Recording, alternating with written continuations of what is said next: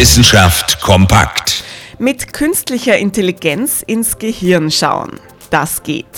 Wie wir die feinsten Strukturen in unserem Denkorgan besser untersuchen können, daran haben Forscherinnen und Forscher vom Institute of Science and Technology Austria intensiv gearbeitet und stellen nun eine KI-basierte Methode vor. Damit können wir dem Gehirn quasi live dabei zuschauen, wie es funktioniert. Eine echte Herausforderung. Verschiedene hochkomplexe Verfahren müssen kombiniert werden, um das Gehirn von vorne bis hinten zu durchleuchten. Dann erstellt die künstliche Intelligenz daraus eine 3D-Rekonstruktion.